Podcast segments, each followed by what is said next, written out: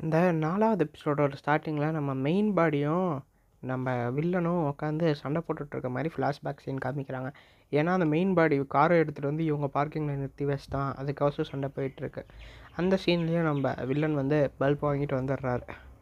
அதுக்கு அடுத்த சீனில் அந்த வேலைக்காரி விசாரிக்கிறாங்க. அப்போ தான் தெரியுது அந்த வேலைக்காரிக்கும் அந்த பில்டிங்கில் இருக்க வாட்ச்மேனுக்கும் ஏதோ ஒரு கனெக்ஷனு அப்படின்னு அவங்கள விசாரித்து ஏதோ கொலை பண்ணால் அவங்களும் இல்லை. கடைசியில் அது வந்து நம்ம காமெடியன் மேலே திரும்ப அதுக்கப்புறம் நம்ம காமெடியனை காமிக்கிறாங்க. நம்ம காமெடியன் வந்து ஆஃபீஸில் உட்காந்து வேலை பார்த்துட்ருக்கான் அப்போ தான் நேற்று அவனோட ஃபேண்ட் ஒன்று காணாமல் போச்சு பார்த்தீங்களா அதை திருட்டினவன் யாருன்னு கண்டுபிடிச்சா அவனை பார்த்து விளாசு விளாசுன்னு விளாசிட்டு இருப்பார். அதே சமயத்தில் இவர் ஒரு லிப்ஸ்டிக் ஒன்று எடுத்து வச்சார் பார்த்தீங்களா அந்த லிப்டிக் எங்கேயே காணோன்ற மாதிரி இவர் மேலே அந்த ஆஃபீஸ் ஃபுல்லாக அந்த லிப்ஸ்டிக்கை தேடிட்டுருக்கு அதே சமயத்தில் அந்த போலீஸ்காரன் போலீஸ்காரன் அசிஸ்டன்ட் போலீஸ்காரன் வந்து நம்ம ஹீரோவை கூப்பிட்டு போயிட்டு நான் நம்ம காமெடியனை கூப்பிட்டு போயிட்டு ஸ்டேஷன் வச்சு விசாரிக்கிறான். உண்மையை சொல்லு. அப்போ தான் நம்மளுக்கு தெரிய வருது ஒரு சில சீனுக்கு முன்னாடி நம்ம ஹீரோ நம்ம காமெடியன் வந்து வீட்டில் நிறைய சிரஞ்சினாக வச்சுருந்தார்ல அந்த சிரஞ்சினை எடுத்துகிட்டு போய் மெடிக்கல் ஷாப்பில் விற்றுருப்பாருன்னு மெடிக்கல் ஷாப்காரங்கிட்ட காசு கூட வாங்காமல் நீ வச்சுட்டு வந்திருப்பா. அப்போ நம்ம அசிஸ்டன்ட் போலீஸ்காரர் உனக்கு எப்படி ஒரு சிரஞ்சு வந்துச்சு? அதுக்கு இவர் சொல்கிறாரு சார் நான் ஒரு நாலு மாதத்துக்கு முன்னாடி மெடிக்கல் ரெப்பாக இருந்தேன் சார். அதனால தான் என்கிட்ட இவ்வளோ சிரஞ்சு வந்துச்சுன்ற மாதிரி சொல்கிறேன் அதுவும் அவங்களால அக்செப்ட் பண்ணிக்கிற மாதிரி தான் இருக்குது அதுக்கு அடுத்த சீனில் மறுபடியும் நம்ம போலீஸ்காரன் போய் நோண்டுறான் ஆனால் நம்ம போலீஸ்காரனுக்கு எதுவுமே கிடைக்க மாட்டேங்குது. அதுக்கப்புறம் நம்ம ஹீரோயின் வந்து நம்ம காமெடியனை அதாவது நம்ம காமெடியனோட கேர்ள் ஃப்ரெண்ட் வந்து காமெடியனை கன்வின்ஸ் பண்ணி வேற ஒரு பப்புக்கு ஒன்று கூப்பிட்டு போகிறாங்க பப்புக்குள்ளேயே அவங்க ரெண்டு பேரும் விட மாட்டேன்றாங்க. அதுக்கப்புறம் போலீஸ்காரன் பேர் சொல்லி உள்ளே போயிடுறான். காமெடியன் அதுக்கப்புறம் போலீஸ்காரன் அங்கேயே வந்துடுறான். அதுக்கப்புறம் நம்ம காமெடியனோட கேர்ள் ஃப்ரெண்ட் வந்து ஹீரோ நம்ம காமெடியனுக்கு ஏதோ ஒரு போதை பொருள் கொடுத்து மயக்கமாக வச்சிட்றா. அதனால் நம்ம ஹீரோவும் மயக்கத்தில் அங்கே டான்ஸ் ஆடிட்டுருக்கான் அதுக்கப்புறம் நம்ம ஹீரோ திடீர்னு ஒரு இடத்துல நியூடாக இருக்க மாதிரி காமிக்கிறாங்க. அந்த அதே சமயத்தில் ஹீரோயினோட ரூமில் இருக்க மாதிரி காமிக்கிறாங்க. அதோட அந்த நாலாவது அஞ்சாவது எபிசோட் முடியுது.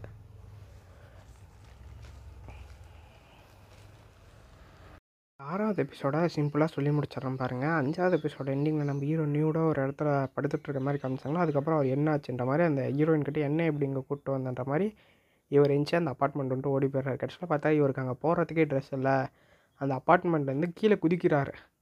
ஒரு பத்தாவது ஃப்ளோர்லேருந்து அந்த அப்பார்ட்மெண்ட்டுக்கு ஒரு கீழே செவர் செவராக இருக்கும்ல ஃப்ளாட் ஃப்ளாட் அங்கேருந்து குதித்து இன்னொரு ஃப்ளாட்டுக்குள்ளே போயிடுறாரு. அங்கே ஒரு வயசான குண்டான ஒரு ஃபேட்டி பர்சன் வந்து காஃபி குடிச்சிட்ருக்காரு இவர் போய் அவர்கிட்ட நல்லா பேச்சு கொடுத்துட்டு நீ யார் பண்ணுறக்கா சார்? இந்த மாதிரி நான் க்ளீன் பண்ண வந்தேன். தெரியாதனமாக இதுக்குள்ளே விழுந்து போயிட்டுன்ற மாதிரி கதை சொல்லிகிட்டு இருக்காரு.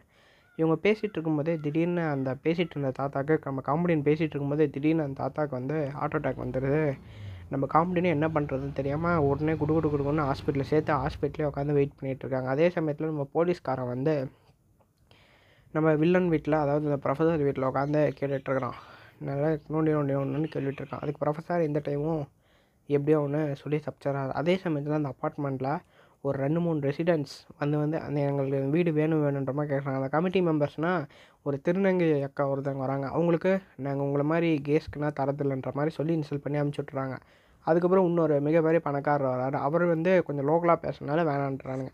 கலாச்சார பூமர் கும்பல்ஸு உட்காந்து வேறு லெவலில் ஸ்டாண்ட் பண்ணிகிட்ருக்காங்க இருக்காங்க. அதே சமயத்தில் நம்ம ஹீரோ எதிர்த்து வீட்டு மாடர்ன் பொண்ணோட ஃப்ரெண்டு ஒரு பொண்ணு இருக்குல்ல அந்த பொண்ணு வந்து ஒரு ஆட்டோ வச்சுட்டு போய் ஏதோ ஒரு பீச்சிலேருந்து சூரியனை சாமி கும்பிட்டுட்ருக்கு இந்த ஏழாவது எபிசோடோட ஸ்டார்டிங்கில் நம்ம காமெடியன் வந்து அந்த வயசான ஒரு ஹாஸ்பிட்டலில் சேர்த்துட்டு அங்கேயே ரெஸ்ட் எடுத்துகிட்ருக்காரு அதே சமயத்தில் நம்ம வில்லனுக்கு வந்து அந்த மெயின் பாடி அவர் பண்ண டார்ச்சர்னால் வந்து வந்து வந்து வந்து இல்யூஷன்ஸாக வந்து நம்ம வில்லனை டார்ச்சர் பண்ணிட்டே இருக்கேன்.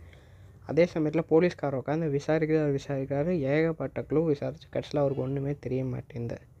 அதுக்கப்புறம் நம்ம அசிஸ்டன்ட் போலீஸ்காரர் என்ன பண்ணுறாருன்னு பார்த்தீங்கன்னா முன்ன ஒரு மெயின் பாடி செத்தான் இல்லை அவர் ஃபஸ்ட்டு ஒய்ஃப் இப்போ டைவர்ஸ் ஆயிடுச்சுல அந்த பொண்ணை பார்த்து போய் கேட்குறான் உண்மையை சொல்லுங்கள் யாருன்ற மாதிரினா அப்போ அவனுக்கு திடீர்னு ஏதோ ஒரு க்ளூ கிடைக்குது. அதுக்கப்புறம் நம்ம அந்த க எதிர் வீட்டு பொண்ணோட ஃப்ரெண்டு இருந்துச்சுல அந்த பொண்ணு வந்து ஒரு அரங்கத்தில் போய் பாட்டு பாடும் இந்த பொண்ணு மொக்கையாக பாட்டு பாடினால அவங்க எல்லாம் ஒன்று அன்று செக் பண்ணுறன்ற மாதிரி ஏதோ சொல்லுவாங்க. அதனால இந்த பொண்ணு அழுதுகிட்டே பீச்சில் உட்காந்து ஃபீல் பண்ணிகிட்ருக்கு நம்ம காமெடியனும் எப்படா இந்த வயசானவர் வருவார்? எப்போ தான் வீட்டுக்கு போகணும்னு தொட தொடணும் ஃபேன்ட்டியோ ஒரு காமெடியோ ஒரு ட்ரெஸ்ஸையும் போட்டு வெயிட் பண்ணிகிட்ருக்காரு அதுக்கப்புறம் நம்ம போலீஸ்காரருக்கு ஒரு டவுட் வந்து அந்த ப்ரொஃபஸர் வீட்டுக்கு அதாவது நம்ம வில்லன் வீட்டுக்கு போயிட்டு ஒரு கன்ஃபர்மேஷன் பண்ணிடுறாரு.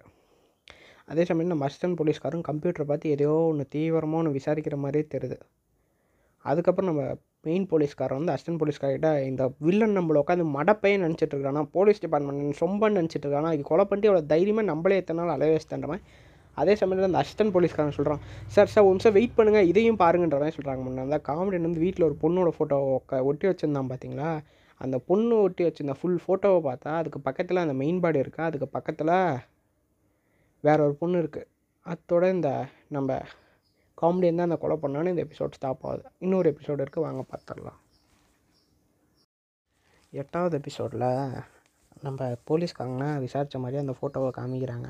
அந்த ஃபோட்டோவில் நம்ம காமெடியன் பக்கத்தில் இருந்த அந்த மணப்பொண்ணு யாருன்ற மாதிரி விசாரிக்கிறாங்க. அந்த மணப்பொண்ணுக்கிட்டே கேட்ட மாதிரி இந்த காமெடியன் வந்து என்னோட எக்ஸ் லவர் இவன் வந்து ஒழுங்காக ஒரு ஒரு பைத்தியம் மாதிரி இருப்பான். அதனால நான் இவனை வந்து என் எம்டி சொன்னார் இவன்னா நீ கல்யாணம் பண்ணிட்டு என்ன நிம்மதியாக இருக்க போகிற என்னோடய தம்பி ஒருத்தன் இருக்கான். அவனை நீ கல்யாணம் பண்ணுறா நீ கோடீஸ்வரியாக இருப்பன்ற மாதிரி பிரெயின் வாஷ் பண்ணி நான் அவன் தம்பியை கல்யாணம் பண்ண வச்சுட்டான்.